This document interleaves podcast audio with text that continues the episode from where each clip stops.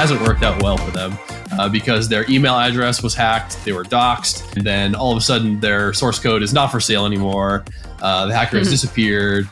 Uh, all the footage that was getting uploaded to the internet has been taken down for copyright.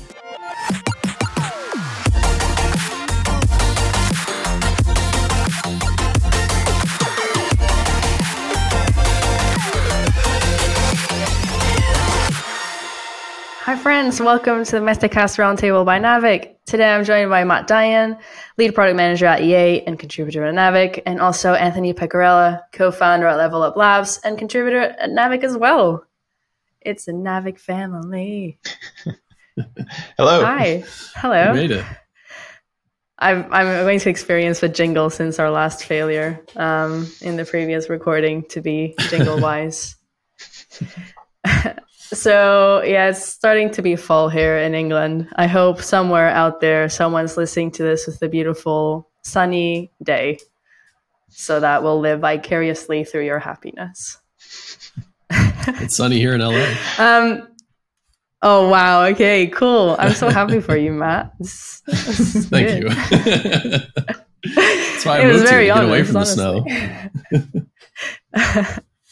Yeah, in England, we don't even really get snow. It's just gray. Anyway, on to happy topics. Um, today, we're going to be talking about uh, G T A's leak.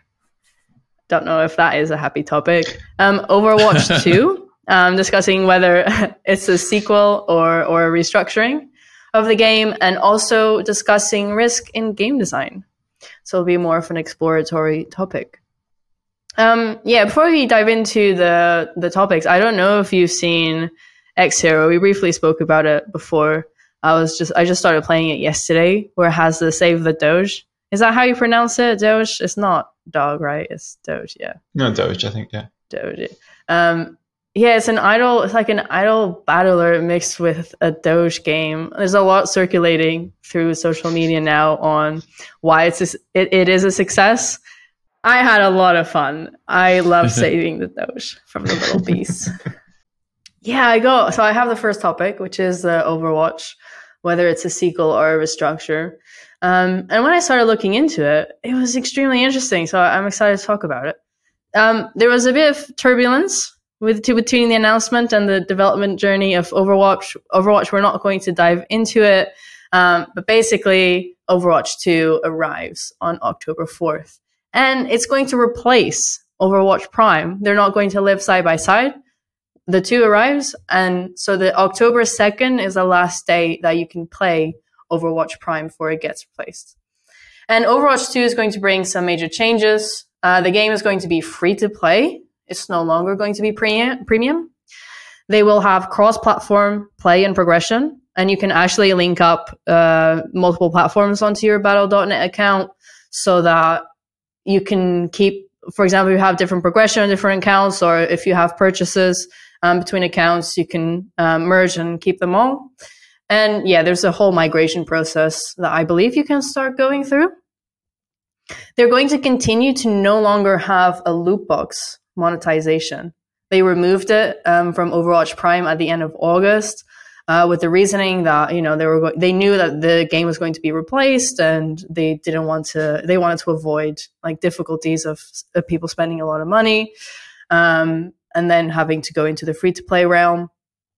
The monetization model is going to be battle pass based. Um, purchasing the premium battle pass will give you access to the new characters, but if you don't buy the premium tier, you can still unlock the characters by completing the the free the free um, track of the battle pass.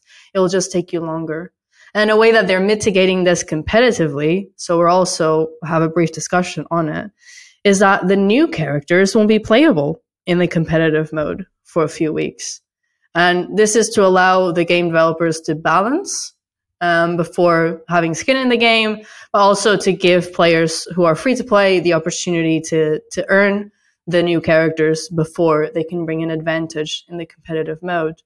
And the seasonal cadence of the game with the battle pass that renews every nine weeks is also going to be the cadence to release new features, new characters, maps, skins. Um, so they've also changed their production processes. So the first question I want to put out there, Anthony. Um, you can go first. So what do you think? Is Overwatch two correcting mistakes from the past and introducing a new business model? Or is it a sequel? Uh, I mean, it sounds a lot like, I mean, I guess, you know, there are questions around, you know, how much of the characters are new and how different is the gameplay and all of that. But um, it really seems like Overwatch two point oh might be a better way to to put it. Um, you know, if you're if you're replacing an original, that's, I think, pretty clear that you're kind of moving to a new model. Like it, it sounds a little bit like, um, uh, was it the Lord of the Rings game that went from premium to free to play? Um, Lord of the Rings Online or something like that, I think. Um, there was a couple of games that have made that pivot and have had a tremendous amount of success. And I uh, I suspect, you know, they probably weren't getting as much regular revenue coming in, especially by removing loot boxes, which there's been a lot of pressure for. Uh, so, you know, going to the free-to-play model will, you know, Blizzard certainly has had a lot of success with free-to-play on a number of their titles, uh, though obviously also premium. Uh, it's interesting to see them doing a kind of combination and doing both well. But to me, it, it really sounds like it's it's more of an evolution of of the original game. Um, they've they've learned a lot from it. They realize that maintaining the original game um, is probably just too much effort to, to be worth it. They want a reg- more regular revenue stream, um, though I imagine the loot boxes were pretty regular. So it's it's a little surprising that they got rid of it. Um, but uh, I guess they feel that they're going to get a really high conversion rate from their current players to the new ones, and likely the business model is going to work out better for them. Yeah, Matt, you're you're a product manager, and Um, what do you what do you think about the same developers, Activision and Blizzard, removing loot boxes and in one of their I Ps, but then also having recently released a very loot box heavy game of Diablo Immortal recently? What, what do you make of it? Um, I think they're kind of separate decisions. Um, I, I should first say, like, I played an unhealthy amount of Overwatch. Like, I love Overwatch, the first one, and um, I know that it had the the gachas in it, the loot boxes, but um, as a player, I found them to be fairly forgiving um, in the sense that, like, you can earn a lot of currency for free just by engaging with the game. And maybe it's because I played so much of the game, but I never had any issue um, getting the cosmetics that I wanted.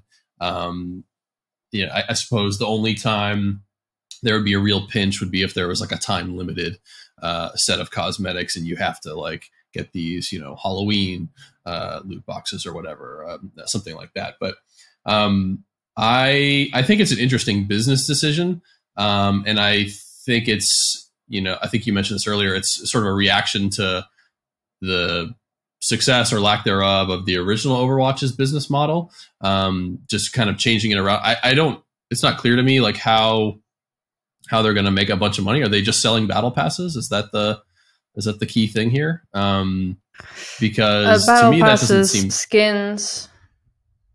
Yeah, but it's like direct purchase skins. Is that right?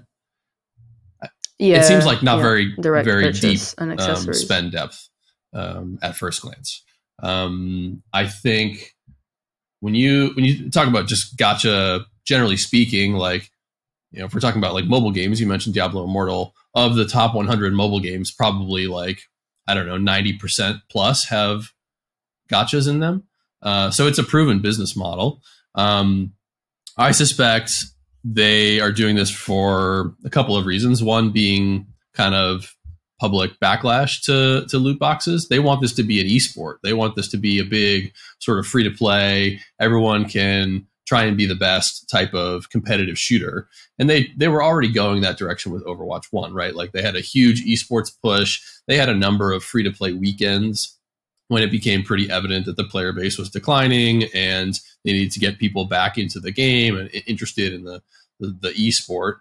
Um, so I think um, getting rid of loot boxes and just doing uh, battle passes is one effort to kind of appeal to a broader audience and make it more, like, palatable to the general public. I think um I think other th- yeah go ahead yeah. oh no I was just nodding in in agreement. uh. that I, I read one analysis that was saying that Fortnite came along, in since you know since Overwatch was initially released, it changed mm-hmm. a lot the monetization meta of this these kind of games, and that this is also a reaction to consumer behavior that's changing. Yeah, so I even think, um, I was gonna say, uh, I, it's it, it's interesting to me that because it's entirely cosmetic, like the whole esports side of it, like it seems like loot boxes wouldn't really affect it because it's not affecting your your gameplay ability. Um, whereas for you know a lot of Diablo Immortal and others, I think it you know it does affect your your power. Um, but uh, I mean, you're right that the the depth of spend will be a lot lighter. Um, but this, I mean, at some level, really mimics what they had their success with with World of Warcraft. Like it's much more like a subscription model mm-hmm. where you get lots and lots of people participating. Um, you know, with the declining user base, like you said, Matt, like this is a great way to reinvigorate that and to get every, uh, get a much, much larger group going, um, which has positive effects around like, you know, even more people on Twitch and even more people in, in uh, participating. Um, also, so, I mean, you're right, Maria, like the uh, Fortnite really kind of blew Battle Pass, or I think maybe originated it, right? Um, certainly made it the incredibly popular. Uh, I was looking at some data recently and Um, I think in two thousand eighteen, this was uh, coming from a game refinery, uh, the top twenty percent of games um, in mobile games were about like ten or fifteen percent, I think, had Battle Pass in them. Now it's up to mm-hmm. more like fifty or sixty percent. So it's been much, much more, um, there's been a lot more adoption over the past few years. Uh, I know when we were working with Apple, Apple was actively encouraging people to use the Battle Pass. Like it's it's something that they had seen a lot of success with, and they probably, similar to what you were saying, Matt, like it is something that feels a lot more um, palatable, I guess. But um, it's interesting to me, like it almost sounds worse from a competitive perspective if you're going to have um, heroes that aren't, you know, characters that aren't even available for probably a lot of the free-to-play players. Um, so it'll be interesting to see how people react to that side of things. Well, they... They can be available if you invest and you progress. I mean, yeah, okay, yes. It won't be available like now from the start. All, all of the char- you get you get all of the characters off off the bat. And I thought it was an interesting comment. I was reading the announcement that they had made, and I think someone who was leading the project talked about. I think they got a lot of backlash from players about um, locking um, new characters behind progressing the Battle Pass, and they said, you know, it's a business. And what's the most attractive thing about the game is playing with a new character. So it was just the obvious choice to design the Battle Pass around. That makes sense. I, just, I in terms of the esports side, um, I mean, yes, you can unlock it, but the people who paid for it are going to be practicing with it for weeks before everyone else is, is able to even start using it. Um, so yeah, I mean, I'm games are a business, obviously. Like we, mm. we're all all right there. Um, But if it's a, if they're really trying to emphasize the esports side of it, it just surprises me a little bit to take something. Yes, the characters are the most interesting thing to, um, you know, the thing I'd be most likely to pay for, for sure. But uh, yeah, I, I don't know, from the kind of like the fairness perspective, it's uh, it surprised me a little bit. It is, it is coupled with the change that they're making to the competitiveness. So how the the characters interact, because Overwatch Prime, and Matt, you'll be able to confirm this because you played it a lot. um, in Overwatch Prime, there's almost a rock, paper, scissor element where if someone brings a character, there's a character that can counter it. And it's more about the characters and less about, uh, yeah, there's skill involved, but if you know what characters to pick and you have some skill, you can, you can gain an advantage. And what they're doing um, in Overwatch two is that they're making, they're reducing the importance of what character you're bringing. So it's more about skill and less rock, paper, scissor. It just adds an edge of competitiveness. So perhaps that and that will help mitigate how important new characters are. Uh, I, I think your your analysis is pretty correct. It's been a while since I've followed the competitive scene there, but I do remember they had this this meta where tanks were really important, and it got to this point where the team, it was just like a, a, a slog where like teams were just like like unleashing all this damage on tanks and trying to reduce the H P of the other team's tanks so that they could get to the D P S and the healers, and it was just this grind. and kind of like a tug of war where like things wouldn't go anywhere. And just like, it was kind of like not fun to watch or play, uh, in my opinion. I don't know if they were able to correct that um, in, in recent years, but that was a real problem they had and probably a big reason why they switched to the five v five over six v six. So there could only be one tank. You have such a good point there about not fun to watch. So that could also be a massive boost for the game. Not only is it free to play, but um, reducing the importance of the character choice and being more skilled, the outcome is less predictable. And so it'll just mm. be more fun to watch. And Overwatch, I believe, invests quite a lot in like the competitive scene. And so being able to get more viewership in terms of streams and then also participating in the esports competitions. I read I read in my, when I was doing some research about the dual wielding tanks where they have like shields, and yeah, it didn't sound very fun. I, I hope that they can revitalize the esports. Um, and if you ever get a chance to um, see it live, like they, they do it in L A. I don't know if they do it in the the respective club cities where the other teams are based, but they have a really good live presentation um, mm-hmm. at their studio um, in, in Burbank. And so it's, it's a fun experience. Um, and I hope that they can bring the, the esports aspect back to life, because it's, it's really enjoyable to watch if you get the chance to go see it in person. Yeah. I, I was trying to think, is this a good approach that would be useful to more studios where instead of releasing a sequel and then you have to maintain the previous games plus the sequel with the cost of opportunity, where you could have your full team working on the new game and improving that. Do you think um, this is a strategy that we'll see more, more studios follow? Yeah, it's, um, I think it depends a little bit on the situation, which, I mean, I guess you can always say, but um, for example, I, I worked at Imanji, um, which is the Temple Run developers, and Temple Run one and Temple Run two are both out. They're both you know, been around for a long time. We were getting a, almost the same number of downloads in, in Temple Run one as Temple Run two. Oh. And so, you know, having trying to move people over or get rid of that made no sense at all, because that was a substantial part of our audience. Um, you know, I think in that may be an extreme case where like it built up a a brand and sort of like kind of kept rolling. But, uh, you know, they we had talked a few times about whether or not to try to transition all of the Temple Run two one players into two, um, and uh, you know, and if if a sequel were done, try to you know, same question: do we push everyone into a Temple Run three if that were to happen? And uh, yeah, we we kind of felt like it it didn't make sense for us, because so many of our downloads were coming for the first one. Um, so I yeah, in, in some cases it seems like it would make more sense, but uh, I, I was surprised. Um, When I first started there, I thought, you know, we should definitely be going all into the same app, but it just uh, didn't for us didn't make sense from the download perspective. I suspect if you were to give the the folks at Blizzard truth serum, they would not say that this has gone particularly well. I think like the time to have done this would have been two two years ago, um, because it's it's not like like they're kind of stuck in the middle, right? They like Overwatch is not like a top tier competitive shooter right now. And Overwatch two is still not out yet. Um, and so if they really wanted to do this transition, they should have had more of an overlap where they were ready to go with Overwatch two. And who knows, there could be a million reasons why they weren't ready. You know, it's, it's a very high production quality game. There's a lot of balance involved with the different heroes. And so I'm not making this, I don't mean to make this sound like a trivial effort.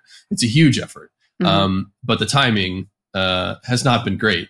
And so, you know, it's it's hard to draw conclusions on whether this is a successful strategy that others should emulate um, based on the results that we're seeing here, because it's just not been performed under, let's say, ideal circumstances.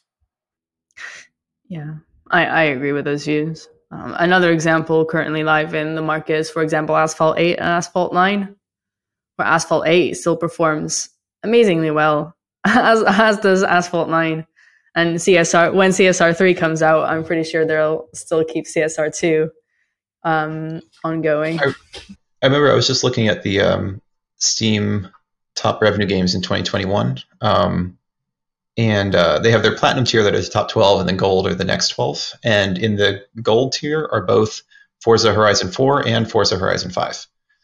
Um, so there you go. Yeah, which is wild. Um And, and, you know, Madden and all the sports games are always doing that. Like, they could just update their rosters and everything, but uh, have found that that kind of repurchase model has worked really well. At the same time, you know, live service games are maybe a bit of a different situation where, you know, World of Warcraft, they have their expansions every once in a while, but it's still, they have no World of Warcraft two, uh, even if they had Diablo one, Diablo two, Diablo three.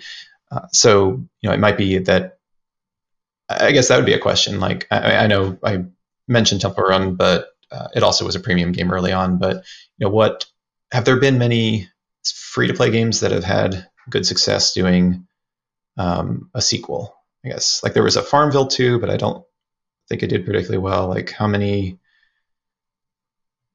I don't know, I'm trying to think of big mobile games yeah. that are free sequels. That's a good point. Well, I mean, maybe... maybe. Asphalt's one of them. Oh, are they free to play? Okay. Yeah, yeah, yeah. Interesting. All right, yeah. Hmm. yeah. It seems then, to be genre dependent, as you say, like fighting games, maybe sports games, racing games, those you can do year over year. But yeah, free to, like, yeah, I don't know.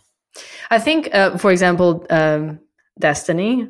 I know it wasn't always free to play. I think Destiny is a good example where.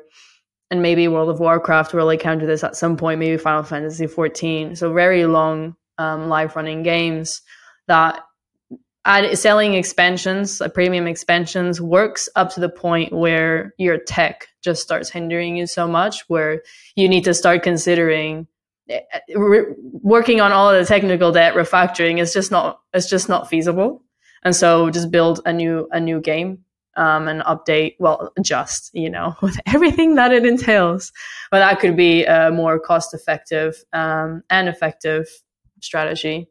Yeah, sequels are kind of antithetical to the free-to-play model, right? Like, free-to-play, you want to go as long as possible and maintain it as a service. Sequels, you want to do it on a more frequent cadence, so you're getting that, you know, sixty dollars box price every year or something like that.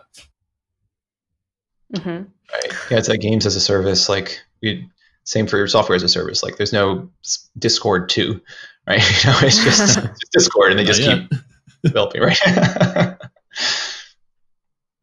um, just one last one last point of analysis of Overwatch two is that uh, it sounds like they changed their production processes to adapt to the new seasonal model.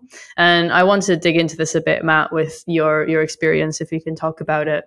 Because um, at least from a mobile perspective, this is very common. You know, a lot of mobile games have battle passes, and you all, you need to have almost three levels of timelines that you're always working towards. You're doing very small surgical developments to, you know, you have something new to release, for example, live ops every one, two weeks. And then you have maybe another part of the team working on more midterm, uh, maybe features, maybe a campaign, something that's a bit meatier. And then you have another part of the team or a different, you know, scrum team entirely that's developing like game changing, like a new game mode um, in RuneScape, you know, a new skill or whatever it is. And I don't, it sounds like they did change their production processes to have teams working on the different seasons so that they have the capacity to develop multiple new characters at the same time, multiple new maps. Um, does this, does, do you have this set up at E A? Um, I mean, it, it's not really clear to me what their setup is exactly, so it's hard to compare and contrast. To be clear, like I, I'm pretty sure that they were doing something like this for Overwatch one, but it sounds like they've really kind of refined it um, to be more season-based, uh, especially if they're leaning into the battle passes. That makes a lot of sense. They were definitely doing regular updates of bug fixes and putting out new heroes and new maps, but it, maybe it wasn't so predictable, like season over mm-hmm. season, month over month, whatever they decide to do for a season length. Um, but um, I mean, it's it's not an easy thing to adjust to. Um, you really have to build those muscles as an organization, and you have to have the tooling to support it. You have to get in a cadence of regularly updating and cutting a build and sending it to Q A and making sure everything is working smoothly. Uh, on mobile, you have the added like platform approvals that you have to go through as well. Um, so there's a whole kind of pipeline that you have to establish and strengthen over time and through repetition. Um, and I guess it will remain to be seen uh, how robust it is with Overwatch. But, you know, clearly they have some exp- experience, at least on the mobile side, doing this. Yeah, it's it's just something that comes with time. And uh, you need to have people who have gone through it before Um, it's not something you can just flip a switch and turn your studio to live, live service all of a sudden. Um, so I, I think it remains to be seen um, how successful they will be. They are they are signing themselves up for new character or characters every however long the season is. So it's like, you know, if you slipped by a few weeks with an, an update under a, a normal situation, it's not as big a deal. But here, like they're going to have, I I really kind of feel sorry for their dev team um, crunches near the end of each of those seasons that are going to be real rough. So ho- hopefully yeah. they don't have to go through that. Hopefully they can do it well. But yeah. um, those are some hard deadlines from unforgiving fans that are going to come out of that. You can't always predict for a given like hero, let's say, you know, you can't say, oh, it'll take us, you know, three weeks to make a hero, like based on whatever kind of abilities they want to give that hero. They may be more or less complex in terms of technical challenges, in terms of balancing with the other heroes. It's, it's difficult to predict exactly how long it will take to create one hero uh, or one map or, you know, what have you. So, um, yeah, yeah, as Anthony lot- says, A lot can go wrong in game dev. That should maybe be the, the tag um, of industry analysis. Yeah, and I think they were very smart with their strategy of buying themselves time if they have to release something that's not pure, you know, finely balanced, because they it's not in the competitive mode. So it does give you a little bit of leeway before affecting the, the game too significantly. And yeah, I, I agree. By having their characters being the centerpiece of their seasonal passes, they did leave the door open that they won't always release new characters every season. Uh, the first two seasons will have new characters, but then they say, but then it might be every every other season. But it just leaves me with the question of how it might affect their revenue, because if the character is the main driver to monitor to buy the premium, if you don't have that, will you find something good enough to replace it in that motivation? We'll we'll have to see. Yeah, yeah. Hopefully they have, you know, five or six characters in the hopper as well that they've already developed and are just holding on to. Because you like the more you can have stuff ready to launch, the kind of give yourself a little bit more flexibility as well in case something goes wrong. That's a really good point. Um, as much as the well, audience would hate to hear that. Yeah, you have to build up a little bank. Of your content treadmill. It sounds like we need to set up a Naavik Overwatch team. Matt is the leader. No, I'm, it's been a while since I played. I'm not not very good. Um, all right, well, we'll drive into the next topic, which is the G T A leaks. Um, I think this is with you, Matt. Yeah, so this was the big news of the past weekend. Um, a uh, a hacker managed to get into Rockstar's internal systems. Uh, sounds like it was perhaps through Slack channels. And they got access to a whole bunch of data, uh, something like ninety videos or three gigabytes of development footage and other other data from Grand Theft Auto six, long rumored. Um, I don't know if it had been officially confirmed prior to this leak, but it certainly has been since then. The leak has been confirmed to be um, accurate. Is from the next Grand Theft Auto game. Uh, this this is pretty massive, right? This game has been in development in some form or another, according to Bloomberg, since twenty fourteen. Um, and the previous title, Grand Theft Auto five, is still selling like crazy. It's still like topping the charts, which is incredible. You know, a massive achievement for that game.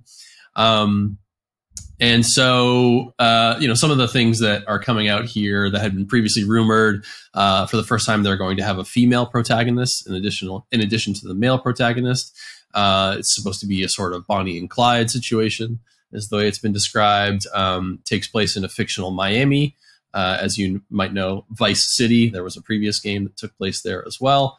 Um, so let's see, statement from Rockstar Games. Uh, quote, work on the game will continue as planned. At this time, Rockstar Games does not anticipate any disruption to its current services, nor any long-term effect on its development timelines as a result of this incident. We can talk about that in a little bit. Um, just a, a quick note here on the hacker. Um, so supposedly unverified, this is the same hacker that infiltrated Uber last week uh, and stole a bunch of data from them. This hacker... I saw this on one article. I haven't seen it in any other, so I don't know if this is verified. But there was they were trying to trying to follow like the hacker's footsteps, where they claimed that they downloaded this stuff from Slack groups, and they were trying to reach out to Take-Two to like negotiate a deal. I don't know what they had in mind there, but it hasn't worked out well for them uh, because their email address was hacked. They were doxxed. Um, and then all of a sudden their source code is not for sale anymore. Uh, the hacker has disappeared. Uh, all the footage that was getting uploaded to the internet has been taken down for copyright.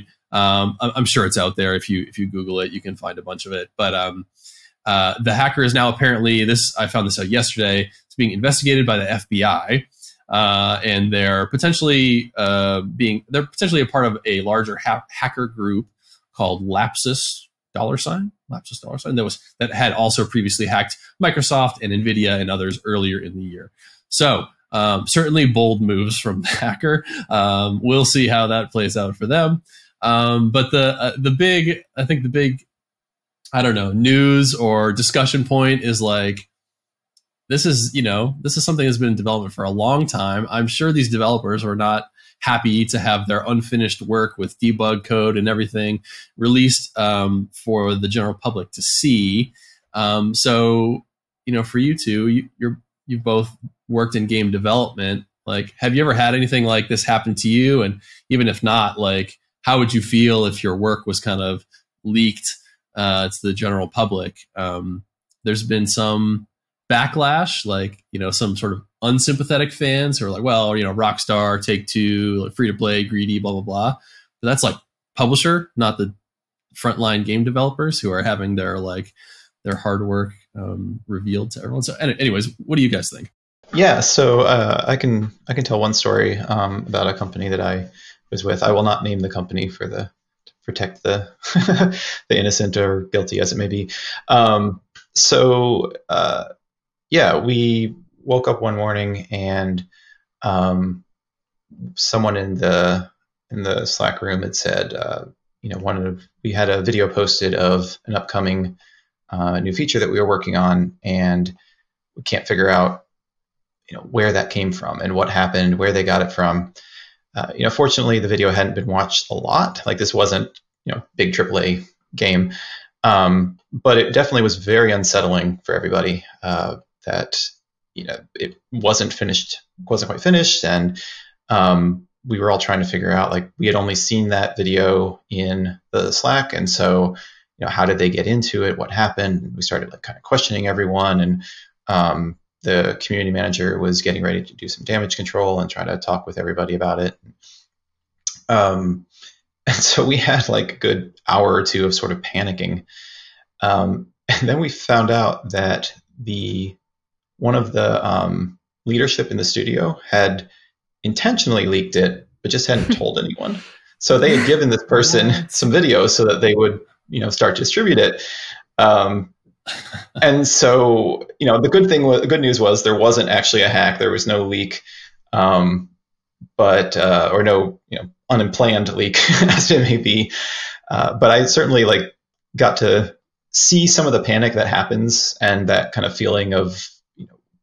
Where where did this come from? You know, are we safe? Is our information, like, is there other stuff that we have to protect now? Um, and uh, and also kind of reinforced the uh, you need to communicate with everyone if you're going to do something a little unusual. so this uh, this manager, um, yeah, it wasn't ideal. So mm. um, you know, fortunately, did not affect the game in a negative way, and and may have even had a positive effect, which is always one of those. You know, at some level, you kind of wonder sometimes if leak. I, I don't think this one was, but some leaks are seem kind of suspiciously uh, uh, beneficial to the developer. Right. But um, that's that's my story in that uh, that category. I don't I don't have a story where this this happened. Um, I think it it's just part of the world now that this is this is a risk, and even if you're a, a small company. It's it's how people are learning to to to make money, and it's it's a business out of it. So I think if I think processes have to change to protect against, you know, someone locking your data away and having, having the the ransom to gain access to it. When it's getting, um, for example, the source code, like what happened with with G T A. If that if the forecast is that that could be revenue, you know, revenue breaking, if it could really affect the game, then um, when I worked in fintech, something that was really important is that the the chief um, information security officer, they were part of the um, C-level team. So it's not like in some companies, even really big companies, where yes, you do have a cybersecurity team. They're more advisors rather than enforcers. Um, but if you have that role as, this isn't just optional, this is going to block your release. We have to do these things. We have to do um, catastro- catastrophe analysis and make out, okay, if this happens, what are we going to do? Um, how do we protect our data? How do we protect our source, co- source code? So maybe this is a change we could see in the game industry where it's becoming so prevalent that cybersecurity will become um, a more, I don't know, how do I describe this? This role that can enforce change. It's certainly in fintech, that makes a lot of sense. And, um, you know, it'd be hard not to mention the, the huge hacks in Web three, blockchain, crypto games. Um, there's, uh, I mean, hundreds of millions of dollars. Like it, it's to the point where like I see a new article, you know, a new announcement of a hack, and it's just like, well, that's, that's what's what happens now. That's just par for the course, which is um, not great that we're getting desensitized to that kind of thing. Um, but also just from a security perspective, like, you know, if this was in on their Slack, um, you know, that may have been a Slack uh, security hole, but more likely I would bet it's just, you know, old fashioned social engineering. Someone tricked someone into getting a password and then they logged in and got it. Like, and there's, there's only so much you can do for that. I've, I've seen yeah. very, very intelligent people get tricked by that kind of thing before. Um, so, uh, yeah, it's, You, you, it's certainly good to have good practices in there, but you know, we're all human too, and, and things like that will happen, unfortunately.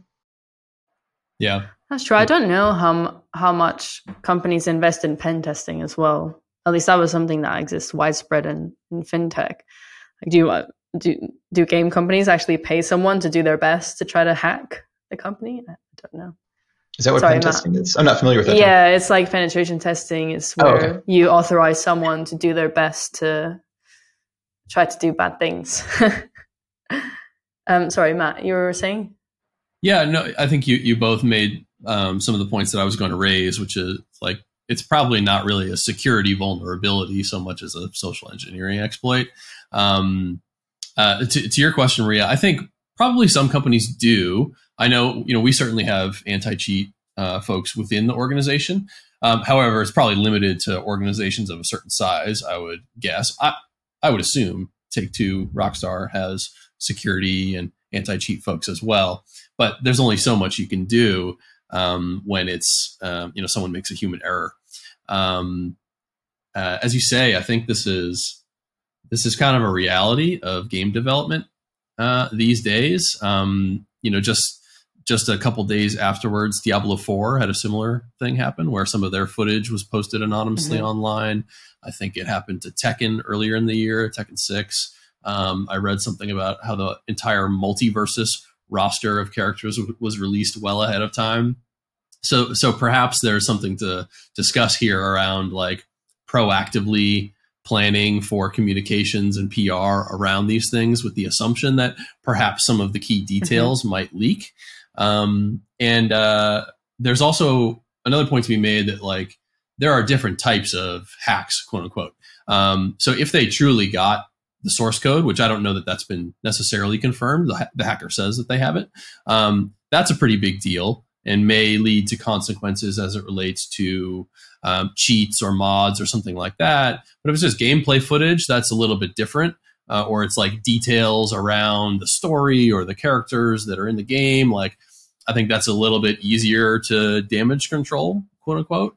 Um, there's also, at least on the mobile side, I don't know how prevalent it is on P C console, um, data mining. So someone gets a hold of a beta build or an early release and they unpack it and they're looking through the code to see, you know, what's in there. Um, I've had that happen to games that I'm working on. Sometimes it's accurate and sometimes it's not. Um, and so, you know, you, as a, I don't know, consumer of this uh, rumor mill, you kind of have to take it at face value.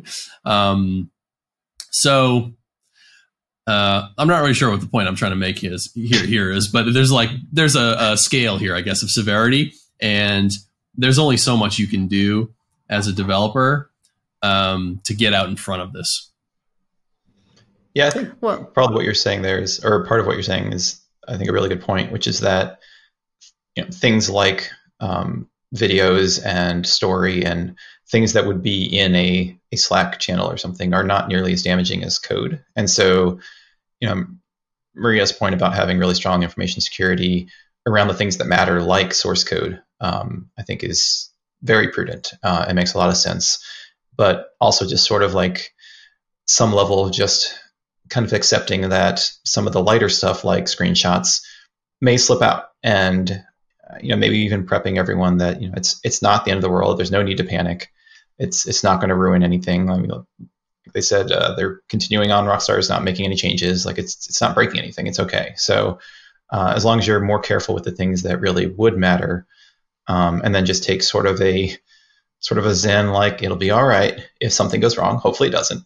Um, you know, I think that'll help you get through most of it. I think there might also have been a bit of a morale hit. Um, at least I saw some comments that weren't very kind to the game. But it's it's not done. It's in progress. But that being reasonable and not go straight into the attack, especially on online social media, that that doesn't happen. It's very instinctive of how some of these comments are made, or at least I hope that that's the justification for it.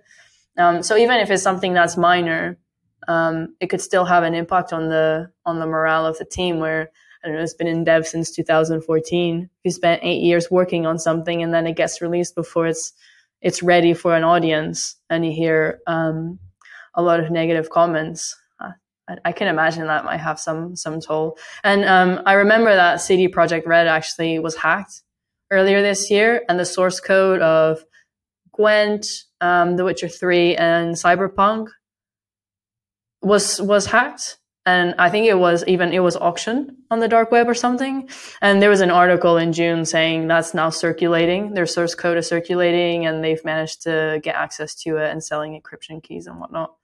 So that that will be a real example of what does it what does getting your source source code um, given to the world? What what are the consequences of it? I don't know, don't know how much how many details we'll get. Um, that's yeah, that's a recent example.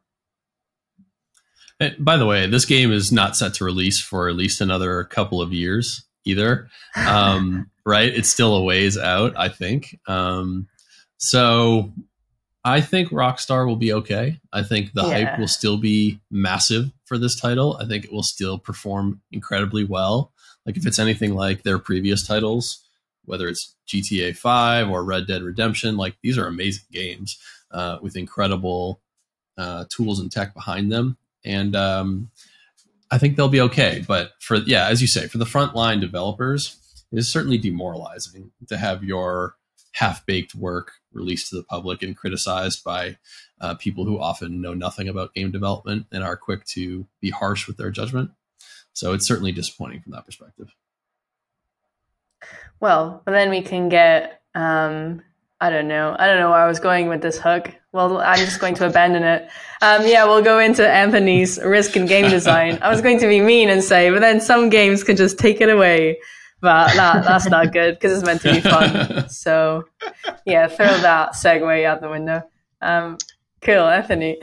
Sure. Um, yeah, this is sort of a theory I've been working on for a while, um, looking at media, you know, both games, but also outside of games, and just sort of trends in audience um, preferences and where they're being kind of drawn.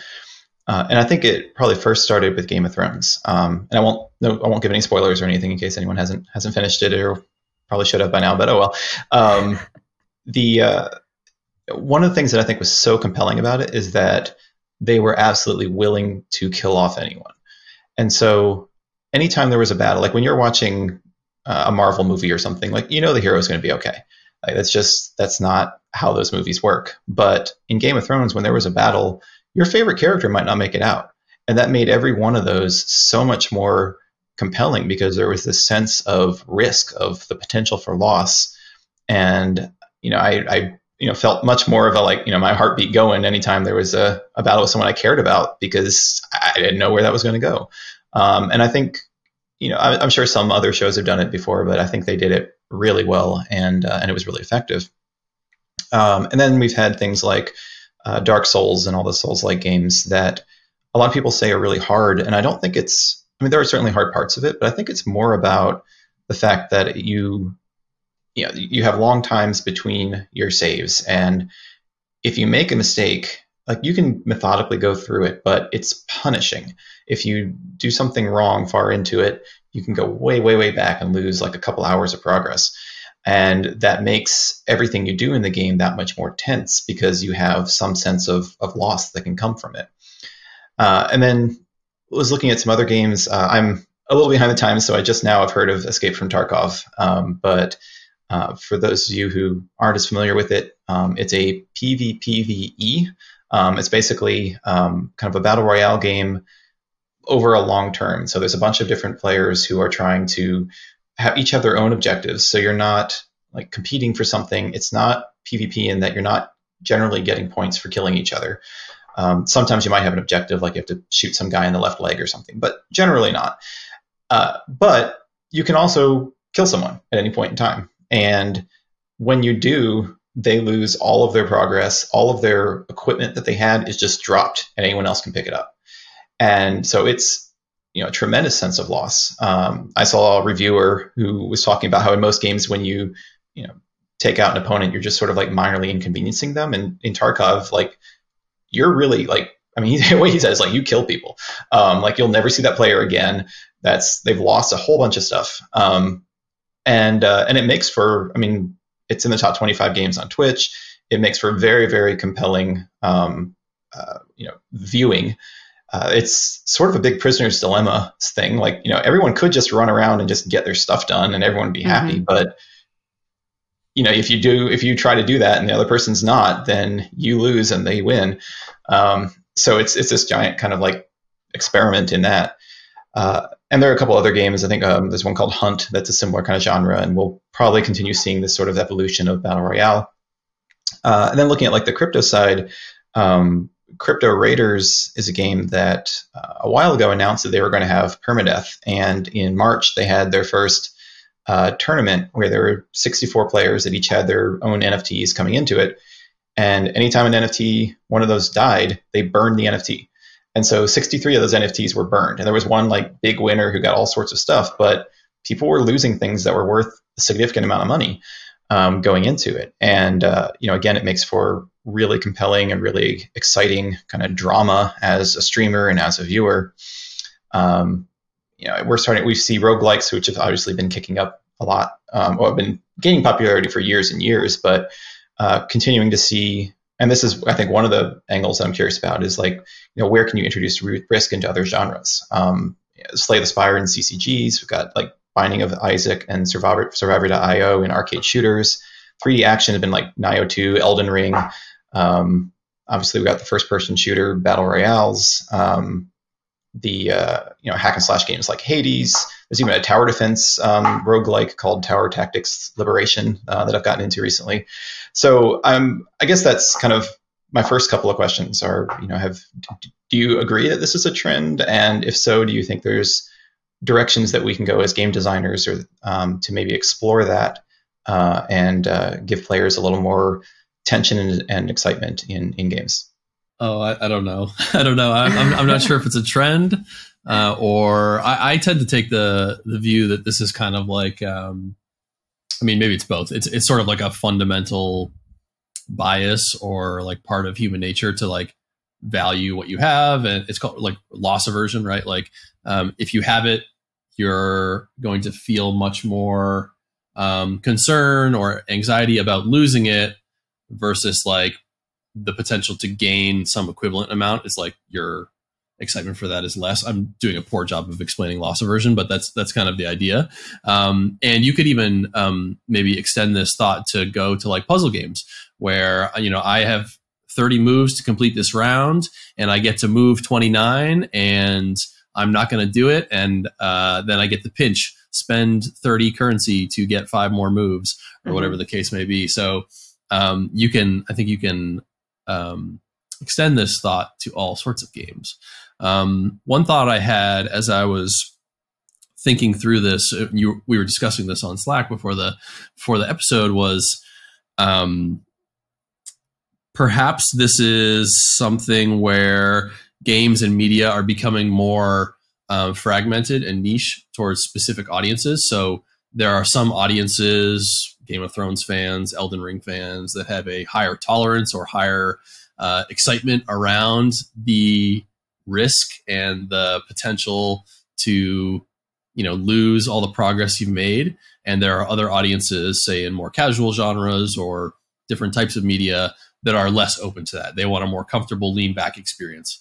Um, and maybe this is just, there's more content and media out there today than there was however many years ago. And there are more, there's a broader spectrum of experiences in that loss aversion category, let's say.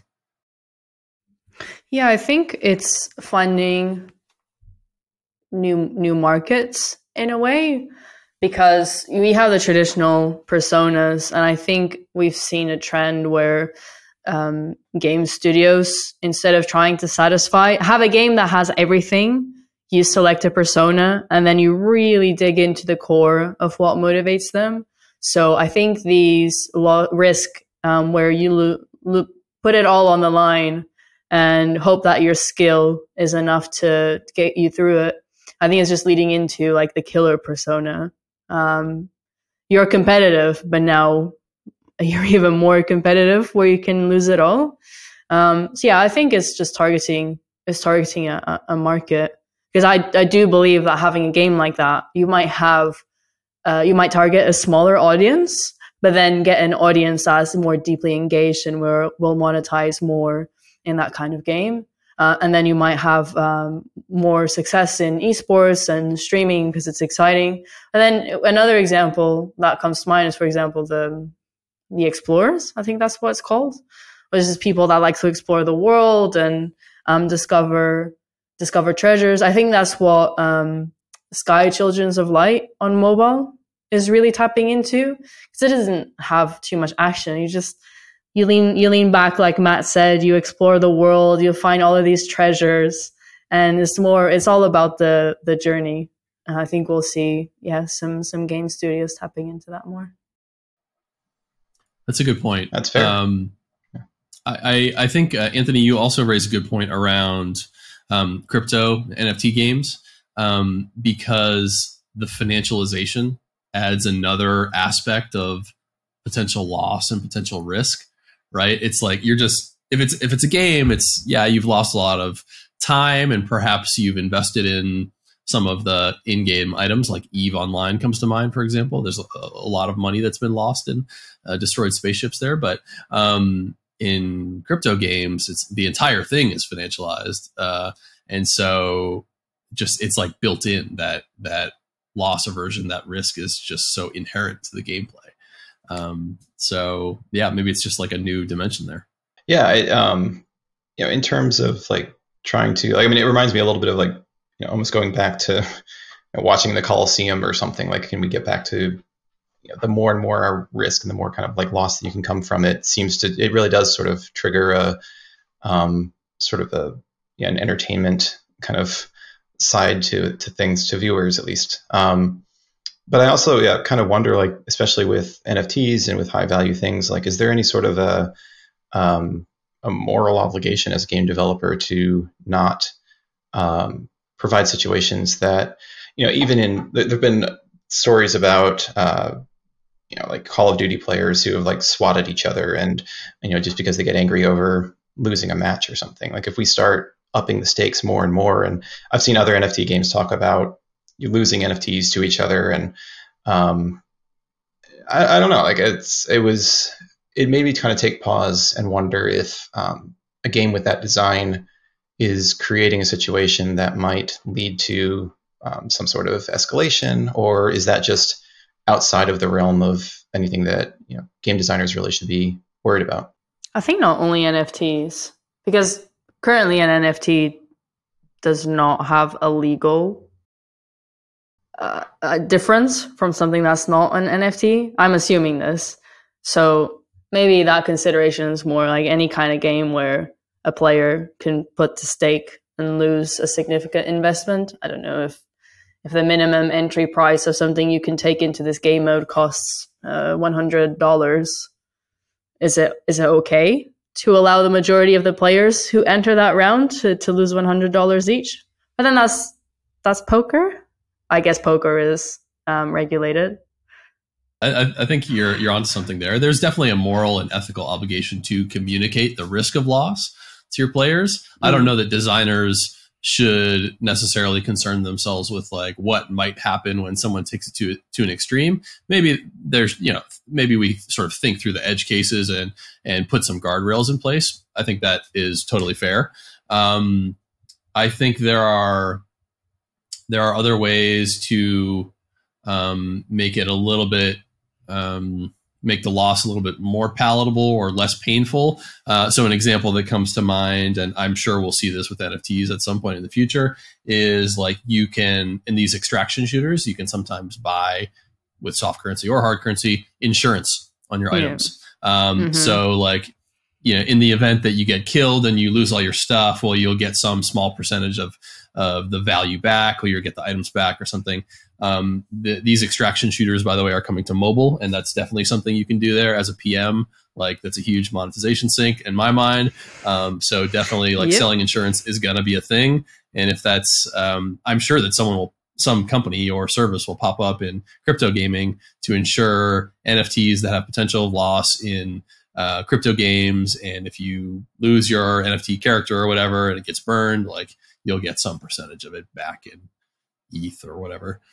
Yeah, well, that's, for example, what RuneScape does, or M M Os. You could have the PvP area. So RuneScape has the wilderness where you go and do PvP, right. And if you lose, um, anyone can take whatever's on, on your character, but then you can buy more bank slots so that you can keep more at your bank and carry less danger with you.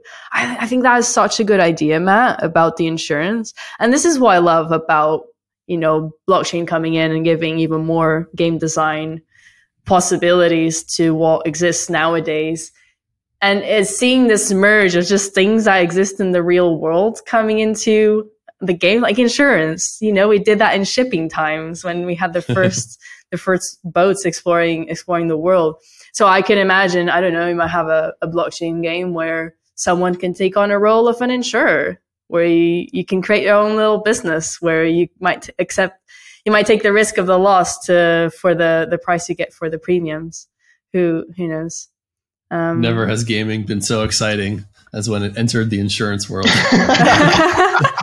Gaming actuaries start popping up. I, I, I got excited. I do want to call out one game um, that was just sort of a, a fun experiment uh, that someone ran years ago. It was a Flash game um, that uh, was on congregate dot com called You You Only Live Once. And it was a, like you were jumping across the top of um, buildings and you had to time it to get across.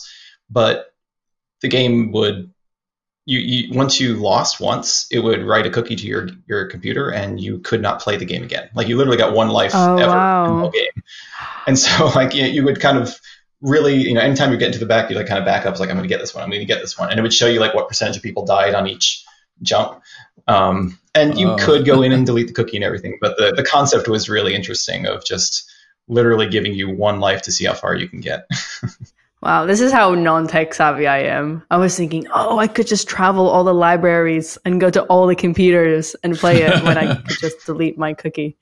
Um, but I think another another reason why we might see this this risk um, this risk type of game design happening more and more in blockchain games is, I'm not going to mention play to earn.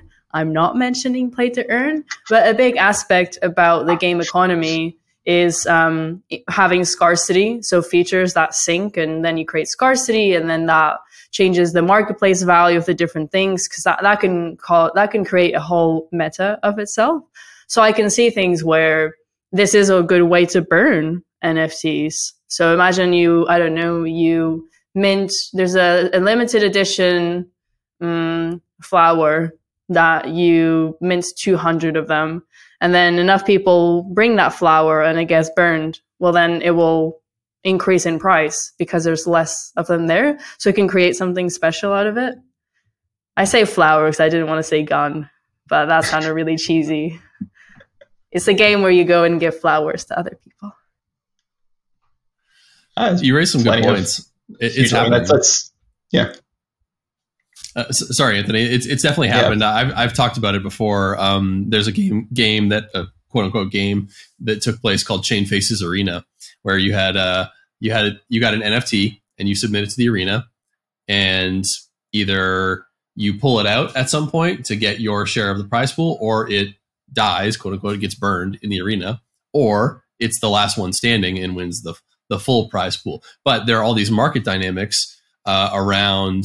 You know, let's say N F Ts that never entered the arena, or when you put it into the arena and then pull it out after some number of rounds, it gets like a visual scarring. And so that like changes the appearance of it. Oh. There are also different like traits that have different rarities. So, so like what, how will the market value a N F T that went into the arena for a hundred rounds, was pulled out, has all these scars on it, has different, you know, rarity tiers around its existing traits, but, um, you know, it never won any like real prize. Like, how does that, how does the market value that? I don't know, but it's an interesting dynamic that gets created because a bunch of them were burned in the arena. So the overall supply has gone down, and there are only so many that have this many scars and this many rarity tra- traits. So I don't know. It's like interesting market dynamics that form around those things.